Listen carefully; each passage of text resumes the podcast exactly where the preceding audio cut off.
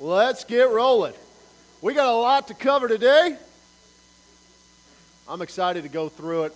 I've been spending a lot of time putting all of this together, and I think it's important. And it's funny is that every time as I'm working through these different things and stuff, um, it's got to be the Holy Spirit. It's the only thing that makes sense. But I, I see a constant bombardment of similar topics and questions coming across churches around the country, especially because I'm, I'm connected to some of these pastors around the, uh, the U.S., less around the world, a little bit there. But it's the same question over and over: is what does the church look like today? What is the church? To be able to define it is kind of tough because you get a mixed bags of answer. And you're going to see today, you're literally going to see it, a mixed bag of answers on some of the questions we've been trying to answer. Because the thing that we have to understand is that what you think of God really doesn't matter if it's not grounded in truth. That's what it comes down to. Is it grounded in reality? I saw this meme a while back, and somebody here in town shared this. Excuse me, and it, it was talking about all these different religions, okay, because there's a lot of them you know. And as soon as you think you've got them all pegged, a new one will crop up somewhere. It just, it's just what happens. Because the reason that happens is people are looking for answers. I mean, even atheism today is a religion in and of itself, by the sheer definition of what a religious is. So the thing came up with all of these different religions, and the, they shared it and they said, you know, I want my grandchildren to be able to decide for themselves which one they want to believe.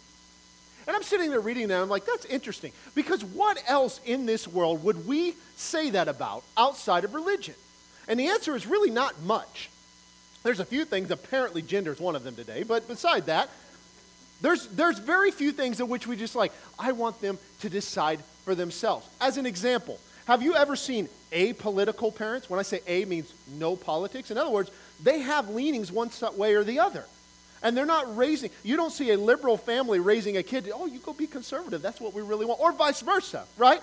I mean, I'm not, you know, it goes both sides out. No, right? Where's Paul at? Paul will definitely let you know that. You just ask Paul. I bought Paul the best book, the best gift ever. I wish I had it today. I found this book. As you know, Paul is a die-hard conservative.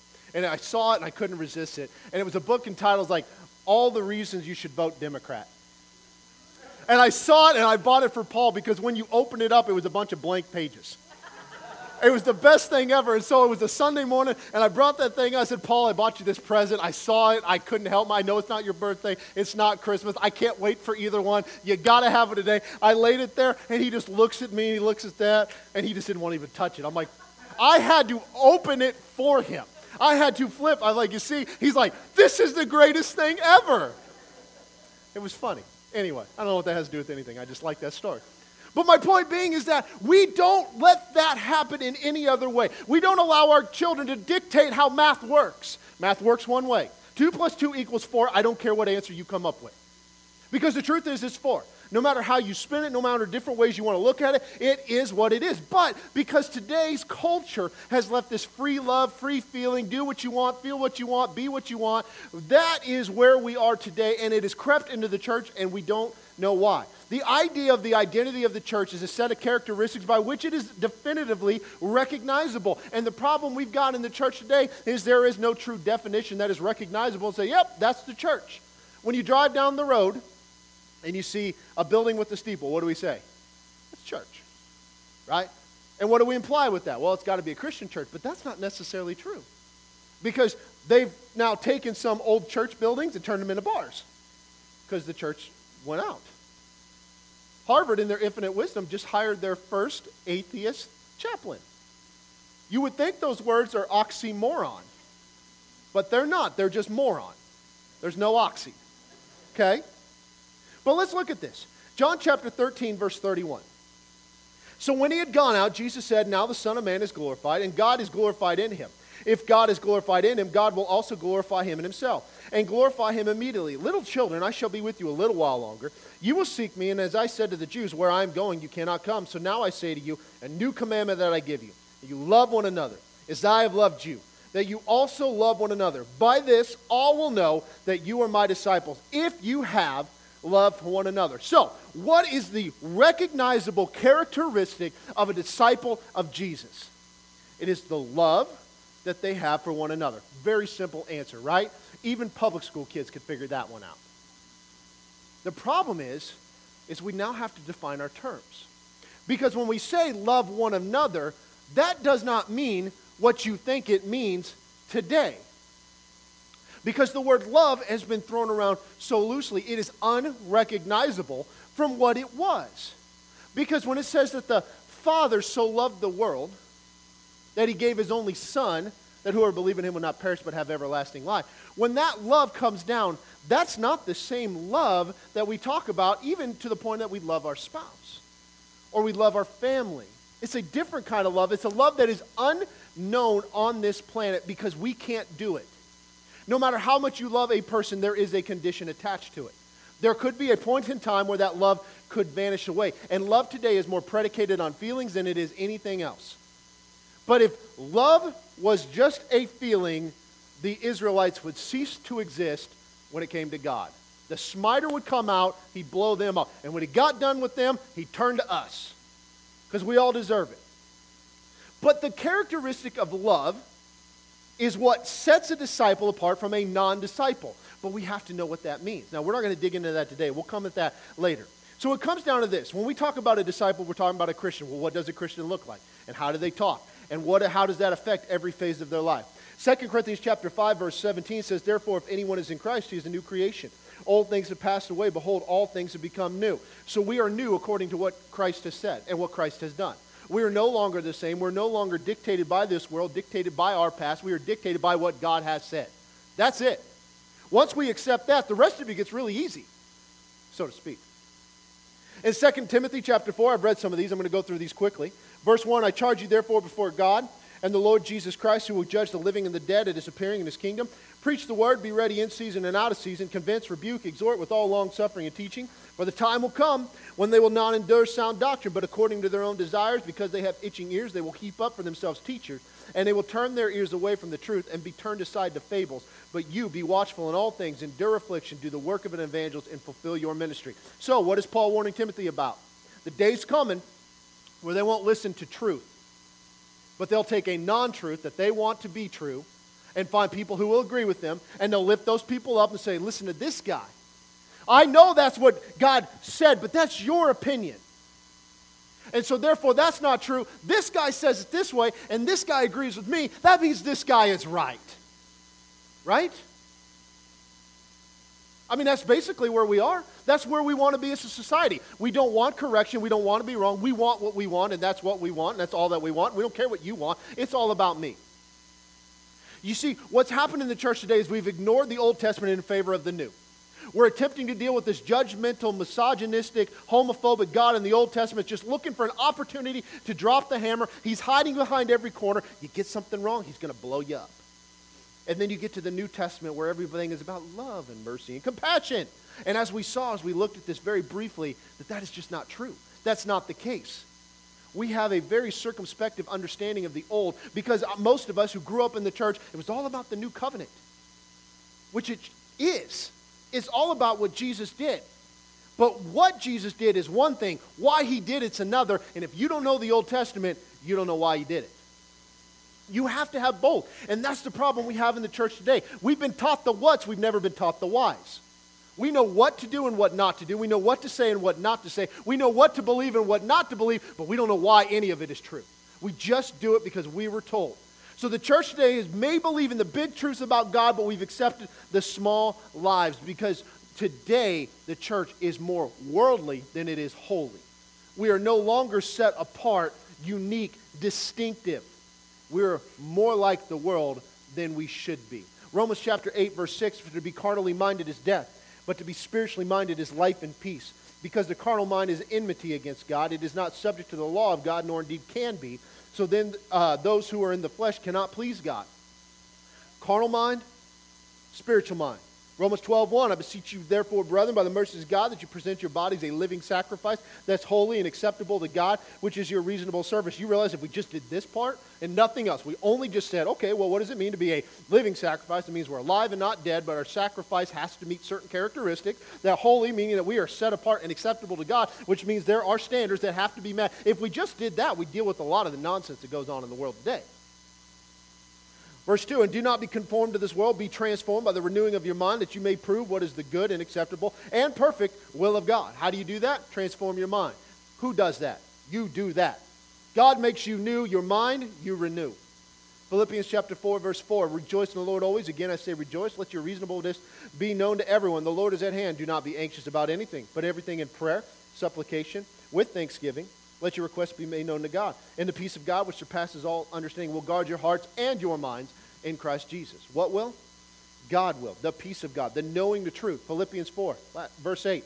Finally, brothers, whatever is true, whatever is honorable, whatever is just, whatever is pure, whatever is lovely, whatever is commendable, if there is any excellence, if there is anything worthy of praise, think about these things. What you have learned and received and heard and seen in me, practice these things, and the God of peace will be with you. So, what are we doing?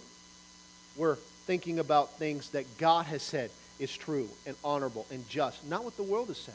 You realize they use those same words? They use the same words, but we have different definitions. They use the same word for love, but we have a different definition. We're sticking to the godly definition. I mean, look what they've done with all sorts of words.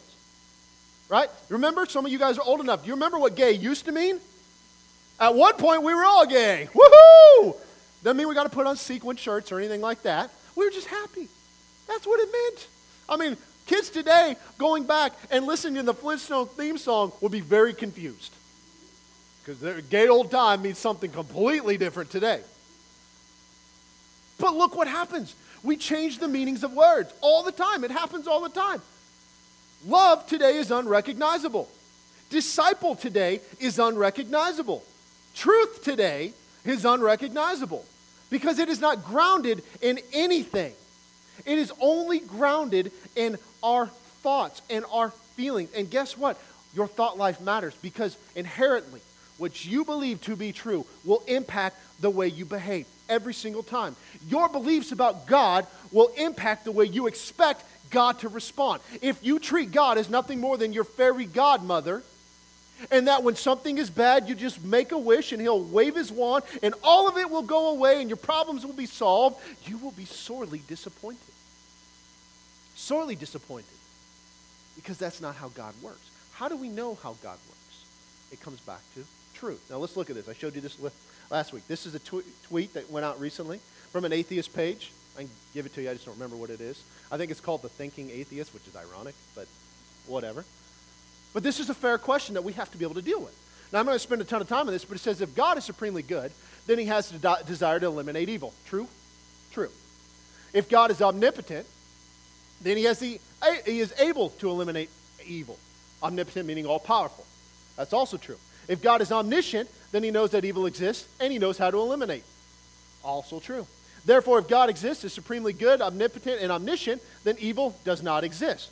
Is that true? False. We'll get back to that. We see that evil exists. Therefore, supremely good, omnipotent, omniscient God does not exist. One does not make the other true. Here's the problem they are stealing from the biblical worldview about what good is. Right? Because good is not what you want it to be.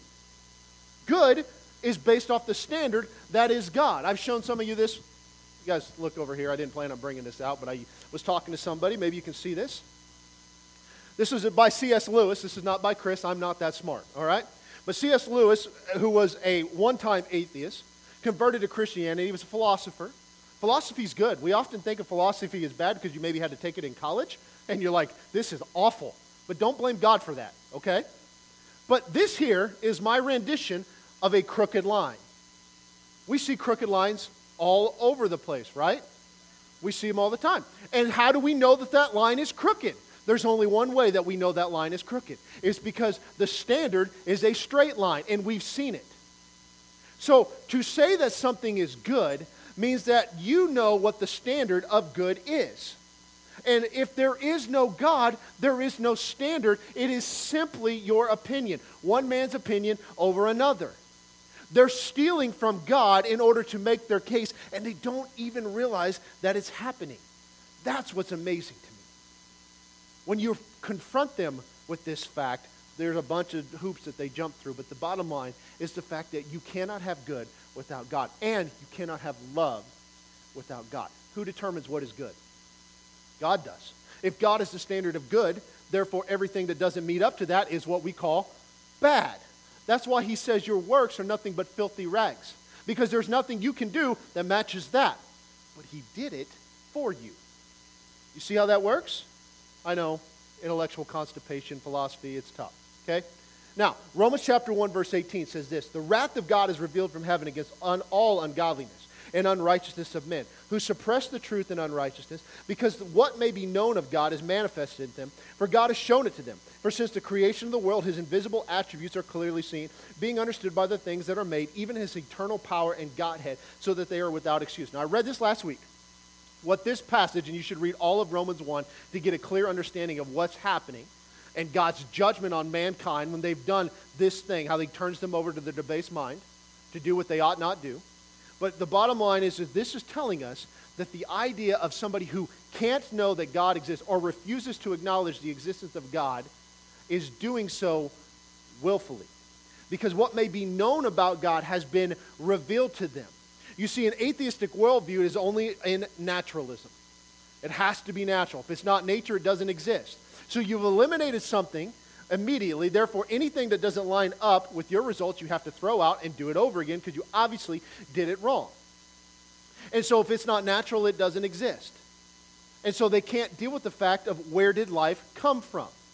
They can see and we can observe transitions from one thing to another. Not a one kind to a different kind, but a cat will be bigger, smaller, different colors, whatever, but at the end of the day, it's still a cat. It's still worthless. They shouldn't exist. but they're still a cat. We've done all sorts of weird stuff with corn, but it's still corn. Do you know there's purple potatoes now? Do you know why there's purple potatoes? Because either somebody got a grant they didn't need or got way too much time on their hands. I mean, a chihuahua. What a useless animal. But it's still a dog, it's still a potato, it's still corn, it's still a cat, no matter how you f- swing it. They'll show you examples of flies and how they've genetically modified them, and some has more legs and less legs and less wings, and you know what happens? It doesn't fly, it doesn't work because they can't add new information. They're actually making the thing more useless. Could you imagine if they got their hands on the chihuahua? But here we are. They can't deal with where life came from. Once life is here, they think they've got it figured out. But where it came from, they've got all sorts of theories. The, the big one right now is what they call panspermia, that aliens came down and seeded life. I love that. God couldn't have done it, but these aliens, that, that makes sense to me. Where'd the aliens come from? That's what they always say about God, but whatever. Oh, they evolved too. They're just more evolved than. I don't want to go there, guys. Listen.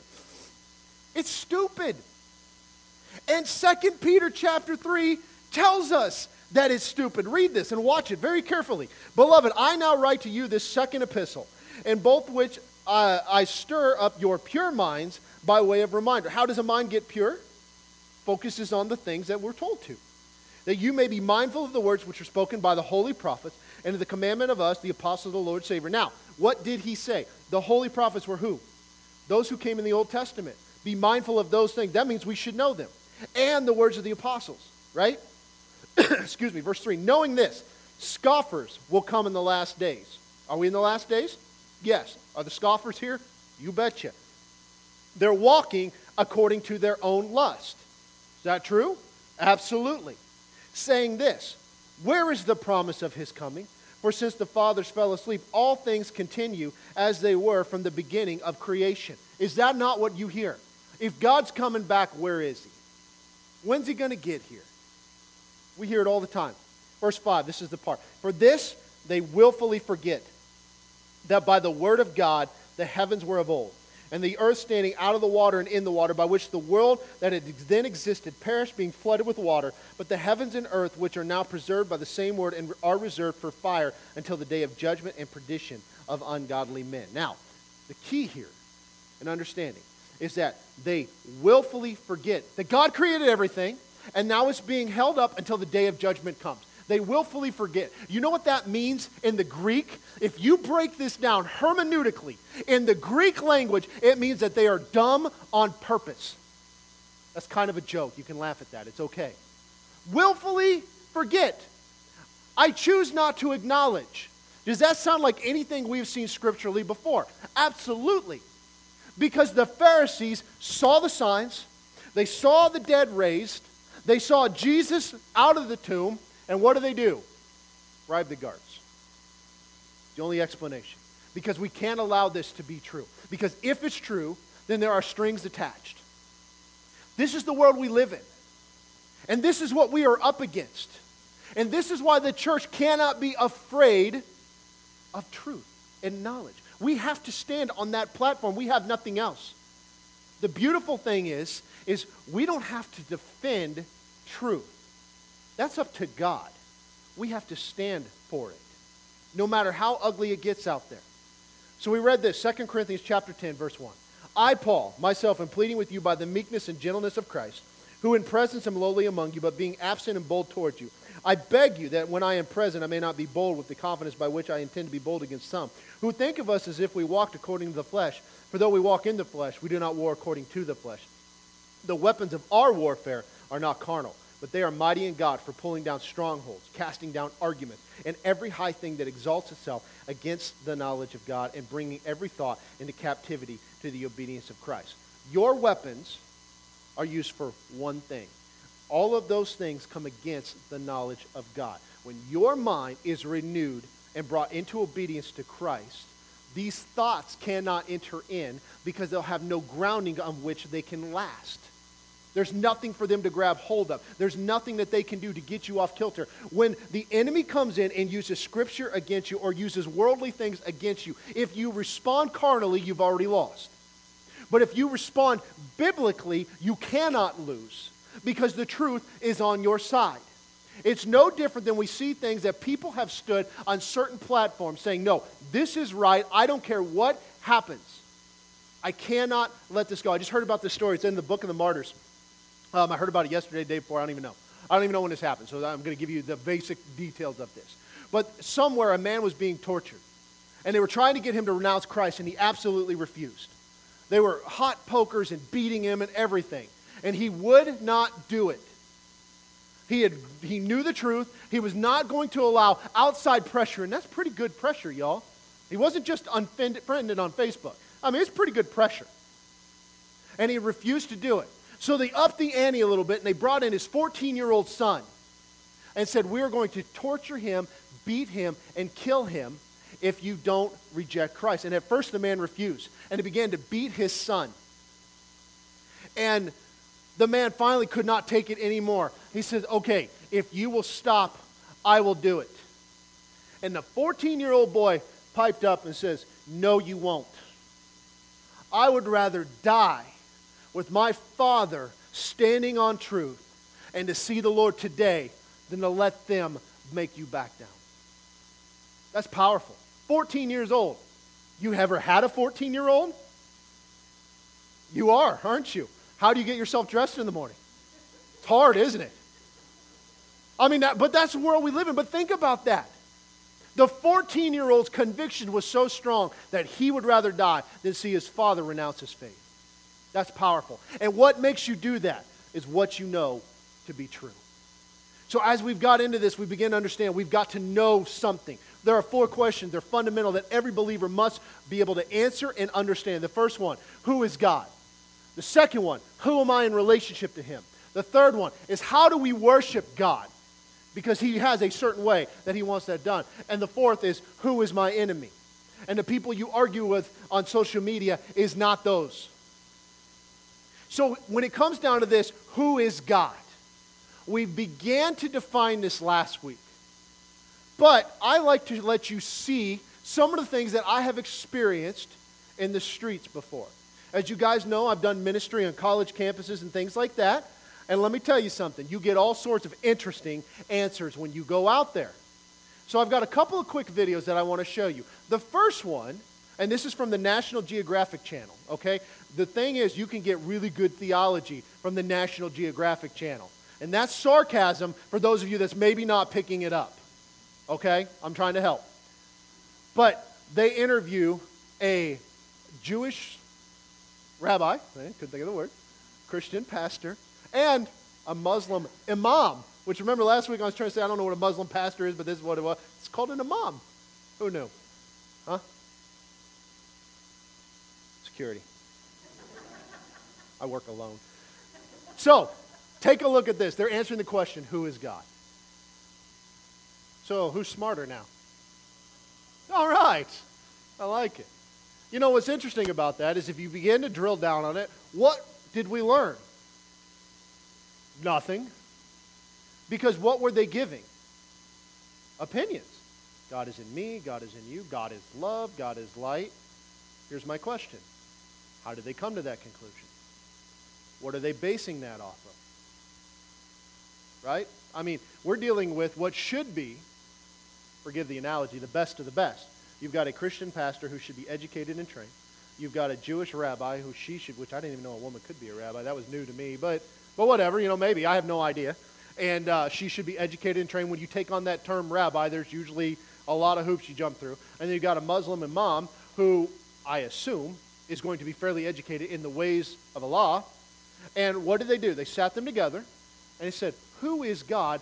And they all began to define it. But did you notice how the characteristics were all pretty much the same? What is the implication of that? Same God. We just call him something different. The characteristics are all the same. Is that true? That not true?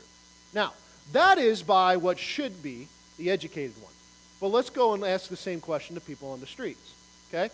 See what kind of answers you get there if you go ahead and play the next one. Got better, didn't it? So, what do we see here? We see that just like the word love is unrecognizable today, so is the word God. Because it can be anything you want. When they say God is nature and it's around us, what is that? It's what we call pantheism. He's in the flowers, he's in the trees, the birds and the bees. I feel like a song coming on. You know, I mean, if God is in you and God is in me, and it all comes back to this can they all be true? Because it does not matter what you think, it only matters that which is true. Your belief system is predicated upon a belief in objective reality. And so when you ask people, who is God, that's a loaded question. Because it's like, what do you mean? A lot of times, what do you mean the God of the Bible? The God of, of, of the uh, Allah? Uh, the Quran, that's what I try to think of. You know, Krishna, you hear all these different terms. Is that the God? It depends on the God you're talking about. I was like, no, I'm asking, who is God? And you know, many Christians today cannot answer this question. Because our belief in something is dictated upon experience. And experience is critical, but it can't be the final arbiter in our belief system about God. Because your experience and my experience may not be the same. I grew up, for the most part, going to church and hearing about God. I did not have that rough of a life. It was pretty low key. No great tragedies took place in my world. Some bad things happened, but that's kind of relative. But some people were brought out of some amazing lifestyle or something happened where supernaturally God has intervened, and their experience is vastly different than mine. And are we talking about the same thing? Because you have to go beyond the experience to something that can be objectively verified. So you see, we serve a holy, sovereign, omniscient, immutable God, meaning He's unchanging in every way. When we say God, we mean something specific. If you were to begin to describe someone you're close to, you would begin to describe very specific characteristics. Adam, would you stand up? Do me a favor. I'm going to put him on the spot because he doesn't like to be the center of attention. So I want to make it awkward for you as I can. If we were to describe Adam, and we were looking, for those of you that either related or know him well, some of the things that we would describe as what? What's the first thing you would come to mind? You think of Adam. Anybody. This is the interactive part of the program, folks. Go ahead. Hilarious. Sarcastic. Thoughtful. Finally, someone's being nice. That's the mother in law right there. What else? What? Strong. He looks strong, doesn't he? What else? How come no one sing bald? right, I mean, it is obvious. Smart? Yeah, he's very smart. It doesn't take you very long to figure that out. What else? Quiet? He is quiet. I, you know, Christmas is right around the corner, or at least it was. I mean, you go through all of these characteristics and you would begin to describe him because he's right there in front of you and you know him and you can see him. Now, Adam, sit down. You're done. Thank you, Adam. Very, very much appreciate your help. Now, here's the thing. Imagine, if you will, that none of you have met Adam and we're dependent upon all the descriptions that these people had written down about Adam that they knew. And we're 100 years into the future. And we're like, there was this Adam guy. He was from Nebraska City. And I've read about him. And if I began to describe him, I would begin to start with sarcasm. And I heard annoying. And smart and strong. And then we would eventually get to his look. You guys were overthinking this, but that's not uncommon. Everybody's like, oh, he's so nice. And, oh, you know, he's wearing shorts. I mean, whatever, you know. I mean, do you tell me about what he did and how he responded? And you would write stories about that. And that would be the only knowledge of him that I had was those who experienced him firsthand. You guys get that? Because that would be grounded in facts. But what would happen if we had all of these things that has characters and they all happen to line up? And then we had this one that talked about this man who was a secret axe murderer. And he really wasn't nice, he just portrayed himself we would look at them and be like, that doesn't line up with anything that I've read before. Nothing. So odds are we would toss that out. You see, what we're doing is we're going back to the stories in the Old Testament about these first-hand experiences with God. The God of the Bible. There are lots of gods, but there is one Yahweh, the Creator God. Many have tried to discount him and, and, throw him out and forget about him. But there is truly only one King of Kings and Lord of Lords. And we're going back to those writings. And on top of that, his son Jesus is found in one place that we know. It's the eyewitness testimony of the apostles who captured his essence inside of their gospels. What do we know about Jesus? How do you know God is love? What if God is vengeance? You don't know that outside of Scripture. Do you realize now that not anybody in this room would know anything about George Washington if it wasn't captured by people who knew George Washington? What if they never wrote anything about him? We wouldn't know anything about him. Do you realize that there are millions of people throughout time that we don't know anything about? Because nobody thought to write about them. All of us are likely going to be one of them. Where there isn't going to be much written about us, and they'll be able to go back in history and be like, man, can you believe that guy? That's crazy. You see, it has to go back and be grounded in something. You don't know that God is love outside of Scripture says so. You don't know that God is vengeful outside of Scripture says so. We have to be grounded in something bigger than our experience and our opinion. We see the greatest personification of God found in the life of Jesus because here we have the creator of everything. And what does he do? He steps into his creation and did critical things, all with a purpose. We saw him teach, we saw him preach, we saw him heal, we saw him die, we saw him buried, we saw him resurrected, we saw his followers carry on his torch. There's a reason for all of that. It was all grounded in what the purpose of Jesus' life was. In John chapter 12, verse 23, it says, But Jesus answered them, saying, The hour has come that the Son of Man should be glorified. And most assuredly, I say to you, unless a grain of wheat falls into the ground and dies, it remains alone. But if it dies, it produces much grain. He who loves his life will lose it, and he who hates his life in this world will keep it for eternal life. If anyone serves me, let him follow me, and where I am, there my servant will be also. If anyone serves me, him my Father will honor. Now my soul is troubled, and what shall I say? Father, save me from this hour. But for this purpose I came to this hour. Father, glorify your name. Then a voice from heaven saying, I have both glorified it and will glorify it again. Why did Jesus come? That purpose. You see, he was an example to all of us. He came for a purpose. That purpose is found inside of the Old Testament. You can't have one without the other. The foundation of the new is found in the old. It will give you the understanding of the why. Jesus tells us is if we have seen him, we have seen who? The Father. John 14, verse 7. If you know me, you would have known my Father also. And from now on, you know him and have seen him. And Philip said to him, Lord, show us the Father, and it is sufficient for us. And Jesus said, Have I been with you so long, yet you have not known me? Philip, he who has seen me has seen the Father. So how can you say, Show us the Father? Do you not believe that I am in the Father and the Father in me? The words that I speak to you, I do not speak on my own authority, but the Father who dwells in me does the works. Believe me that I am in the Father and the Father in me, or else believe me for the sake of the works themselves. What he is saying is that when you see him, you are seeing the essence of God himself the reason that he is there. He was the creator. We know in Luke, based on the genealogy, that he goes backwards. He gets to Adam, and before Adam was what? The Son of God. He was the creator, the uncaused first cause. He was there from the beginning. It wasn't God the Father, vengeful, God, Jesus, merciful. They are the same God. And we know nothing about this God outside of Scripture. Yes, inside of us, it draws us near to us, but the details are found there. We see so much about who God is found simply in the names of God Himself. Because today, the names don't carry as much weight. Names today are basically things that we like. It might be a family name. I mean, depending on where you are, it might be just a sound you like. I don't know. There's some weird names that are going on out there.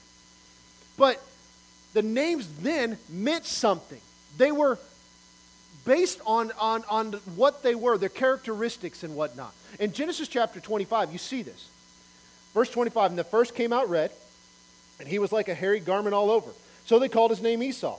And afterward, his brother came out, and his hand took hold of Esau's heel, so his name was called Jacob. Well, what do these names mean? Well, if you look it up, Esau means hairy, and Jacob means heel grabber. Not real complicated. I mean, imagine, like, you're born and like, oh, hairy. You know, I mean, you know, not real inventive. But they were descriptions of characteristics of them, right? You see that today. You might be born with one name, but you, you pick up a nickname a lot of times. And it's usually based off something that you've done. For example, how many large men have you ever met that were named Slim or Tiny? Right? It's, it's not true, but it's a characteristic, right? I'll tell you a story about one, and this girl, she hates this nickname. But it was, he was a youth pastor, and they, they nicknamed their daughter, her name is Tristan, but they called her Tiki. And I couldn't figure out why, and it always bothered me. Because it's like, you always think, you know, like, like Jonathan, they called John, or, or something along, James sometimes is Jim, or something like that. But Tristan to Tinky, Tiki didn't make any sense to me. And so finally one day I said, Why do you call her that? Like, what is that? He says, Well, here's the thing. When she was a baby, she had the worst smelling diapers you ever smelled in your life. And they would always be like, Oh, you're so tiki. And the name stuck. Lucky her, right? Because who doesn't want to be known for the rest of their life by that description? You see, the names matter. The names have meanings and they are there for a purpose. And so when we begin to break this down, we can see this in other parts of Scripture. I've showed you this if you sat through the teaching on Genesis. I've showed you this on Wednesday night, but let's look at Genesis chapter 5. I'm not going to spend a ton of time here, but I want to show you this once again. The book of the genealogy of Adam in the day that God created man. He made him in his likeness of God. He created them male and female, blessed them, and called them mankind. And the day was created. And Adam lived 130 years, and he begot a son in his own likeness after his image named Seth.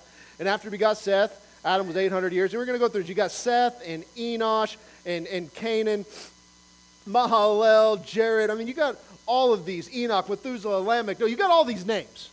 Again, I don't want to go through all of this just for time's sake. We've read it. If you really want to go back and read the genealogy, I would encourage you to do it because it's exciting stuff. But when you put these names together, if you put them in order, this is what it looks like. And as I've told you guys, as soon as we get here, boom, right there. Okay? That is the name in Hebrew. These are not translated, they're called what's transliterated, which means they are spelled in English like they sound in Hebrew. Adam is Adam. I don't know how you pronounce the rest of those. But you put it in English, this is what it says Man appointed, mortal sorrow, the blessed God shall come down, teaching his death shall bring the despairing comfort or rest. Those are the meanings of the name. Adam means man, Seth appointed, Enosh mortal, and so on. If you put this in a sentence, this is what it sounds like. Excuse me. The man was appointed mortal sorrow, but the blessed God shall come down, teaching that his death shall bring the despairing rest. Now, what does that sound like? That sounds like the gospel, right? In the names. Were there other children that were born? Very likely. If they were in any other order, do they work? No. This is something that is inside the text. It is there. It is deliberate by the Holy Spirit. There's no question about it. There's no way a bunch of Jewish rabbis got together and said, oh, let's just hide this in there. That'll make sense. That's not going to happen. But again, we're looking at these names have meanings. And so let's look at this. Let's look at the names of God. You see, he said something in, in, in, the Ten Commandments. He said, Do not take the name of the Lord your God in vain, which means do not take on my name and not represent it to its fullest. But you began to understand who God is found in his names. Let's go through a few of these, and this is not exhaustive. El Eloah, which means mighty, strong, appar- uh, pro- prominent. The El portion means power and might. It's associated with qualities of integrity, but he's also jealous and compassionate. It, its might remains. And then you have El Shaddai. Some of these you guys will recognize. He's God Almighty, the mighty one of G- Jacob. It's God's ultimate power over all things. The name Adonai, which we've seen before, and some of us know what that means, it just means Lord. But because they would write, they didn't feel right writing the name Yahweh, Yadhe Vadhe, Y-H-W-H. There were no uh, vowels in the Jewish language. Because it was so sacred for sinful men to be able to write, they would oftentimes write Adonai, and it was used more when he was dealing with Gentiles because them Gentiles, they didn't measure up. And then you get to Yahweh or Jehovah, which is another one, which means Lord. It's the proper name of God. It's distinguishing it from Adonai. When he gave the name to Moses, I am who I am, it is Yahweh that is there. It's immediacy, it's presence. He's accessible. They call on him for deliverance. They call on him for forgiveness. They call on him for guidance. That is Yahweh. And then you get into some of these other names where they'll say Yahweh Jireh or Jehovah Jireh. It's the same thing. It means that the Lord will provide. It would memorialize Abraham when God provided the ram for the sacrifice in place of Isaac. Yahweh Rapha, Jehovah Rapha, is the Lord who heals. He says, I am Jehovah who heals you. Exodus 15. It's body and soul, preserving and curing diseases and by pardoning iniquities. It's Jehovah Nissi or Yahweh Nissi. It's the Lord our banner. Banner is always understood as a rallying place. It's where they come together and it commemorated a desert victory over the Amalekites in Exodus chapter 17. Yahweh Im Kadesh, the Lord who sanctifies and makes holy. It is Him and Him alone, not the law, who cleansed the people and made them holy, which means they were set apart. And Yahweh Shalom is the Lord our peace. It was given by Gideon at the altar. I was built after the angel of God assured him that he would not die and that he would after seeing him. He builds this and he says, Yahweh Shalom, the Lord of peace. Yahweh Elohim is the Lord our God, combination of God's name Yahweh and the generic name for Lord, and that he is the Lord of lords. Yahweh Zidkinu, I can't even say this, the Lord our righteousness. It is God who provides righteousness. It's from the word Hebrew to man, ultimately in the person of his son Jesus, who came and set apart, and that we might become the righteousness of God in him. And Yahweh Rohi is the Lord our shepherd. After David realized his relationship as a shepherd to his sheep, he realized exactly the relationship God that had with him, and he declares him to be Yahweh Rohi. He is the shepherd, and I shall not want. Yahweh Shammah is the Lord is there. His name is ascribed to Jerusalem and the temple. It's indicating that God was there. He was, his presence was there. Yahweh Sabaoth, the Lord of hosts. The host means hordes or both angels of men. The Lord is the host of heaven, and the inhabitants of the earth are both Jews, Gentiles, rich, poor, master, slave. It didn't matter. It's expressive of the majesty and power and authority of God, and shows that He is able to accomplish whatever He determines and sets out to do. Then you have El Elyon, who is the most high. It's derived from the Hebrew root to go up or to ascend. It's the implication that he is the highest, the very highest. It denotes exaltation. It speaks of the absolute right to lordship. And El Roi, which is God of seeing, the name is described by Hagar, alone is desperate in the wilderness and being driven out by Sarah. And when Hagar met the angel of the Lord, she realized that she had seen God himself. It was a theophany and she realized that El Roi saw her in her distress and fe- testified that he is the God who lives and sees all. El Olam, everlasting God, is God's nature without beginning or end, free from all constraints of time. He contains within himself the very cause of time itself. He is from everlasting to everlasting. You are God. That's Psalm 90. El Gibor, he's the mighty God. It's the name describing Messiah, Christ Jesus, prophetic in Isaiah. It's a powerful and mighty war, and the Messiah, the mighty God, will accomplish the destruction of God's enemy and rule with a rod of iron. And we could go on and on and on. Who is God? Is found in one place. That is Scripture. It is our duty and privilege to mine that out. We cannot be circumvent and just say, well, God is love and God is passion and God is merciful. Those are descriptives of Him. But it comes down to who is God is found in Scripture. Our discovery of Him is found in Scripture. You may experience His presence. And you may experience that compassion and that mercy and that love. You may experience his supernatural endeavors and healing. He may touch you and you may fall on the ground, or you may speak in tongues, or you may laugh, or you may do what any of the other things that are at least possible from the presence of God. And those are wonderful. But our knowledge of him is grounded in the truth of the scriptures. It always comes back to that. That is why, from the very beginning, the scriptures have been on attack. And the church has done a very poor job of telling us why we know that this is true. We've stated time and time again for millennia that this is true. But the why is true. Let me give you one more example. I had this person come to me years ago, and they were kind of frustrated with Scripture. And it's understandable because sometimes there are things that are hard to understand. If you put in the time, and you begin to study and you begin to research, you begin to understand some of this stuff, and the Holy Spirit will certainly guide you in all of that. But he, there is some work on our end.